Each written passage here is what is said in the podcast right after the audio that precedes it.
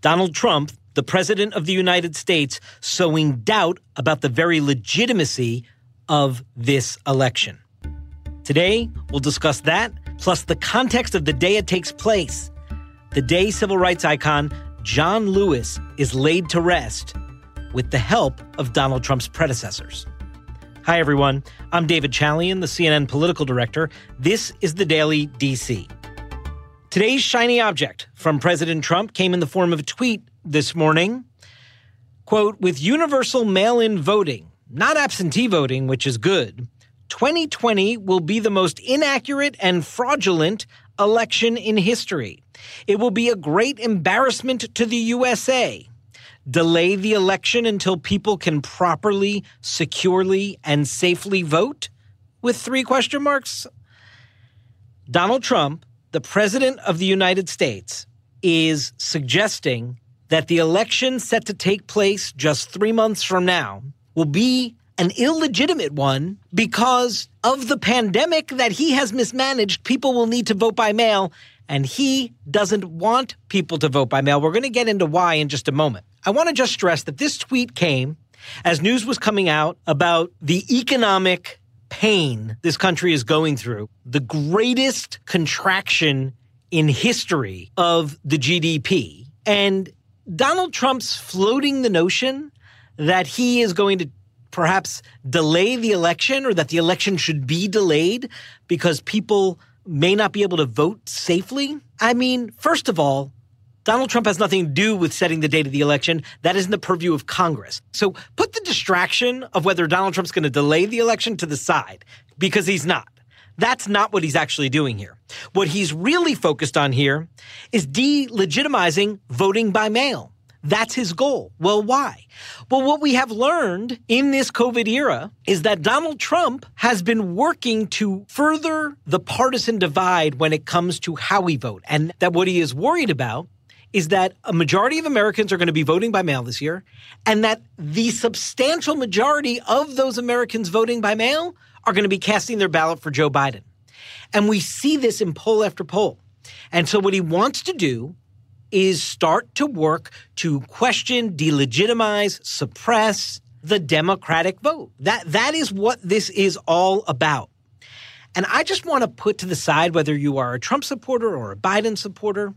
This is the President of the United States of America calling into question the very legitimacy of the free and fair presidential election in this country. An election that he's currently losing. Laying that kind of groundwork, sowing that kind of doubt. I mean, that is what happens in a banana republic. That is not what happens in the United States of America. And this is the leader of the United States of America doing it. And the other thing that is impossible not to notice today is that it is coming on a day, and I don't think Donald Trump did this deliberately, but it's coming on a day that a civil rights icon, John Lewis, who was willing to give his life for voting rights, is being laid to rest at the Ebenezer Baptist Church in Atlanta, hallowed ground, with the assist of three of Donald Trump's predecessors George W. Bush, Bill Clinton, and Barack Obama. We got our last letter today on the pages of the New York Times. Keep moving. John and I had our disagreements, of course. But in the America John Lewis fought for, and the America I believe in, differences of opinion are inevitable elements and evidence of democracy in action. I've come here today because I, like so many Americans, owe a great debt to John Lewis. There's the President's Club in complete contrast with the outsider, the current occupant of the Oval Office, who is nowhere near John Lewis's funeral. Family wouldn't want him there. He clearly didn't want to be there. And is nowhere near the President's Club. John Lewis arranged to have an op ed published in the New York Times today, the day of his funeral, that made clear of the work that still must happen, the march that must still take place forward for voting rights and civil rights.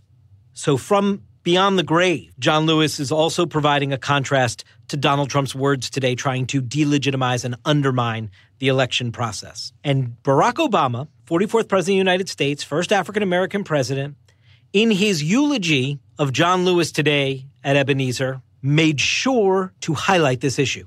Even as we sit here, there are those in power who are doing their darndest to discourage people from voting, even undermining the Postal Service in the run up to an election that's going to be dependent on mail in ballots so people don't get sick.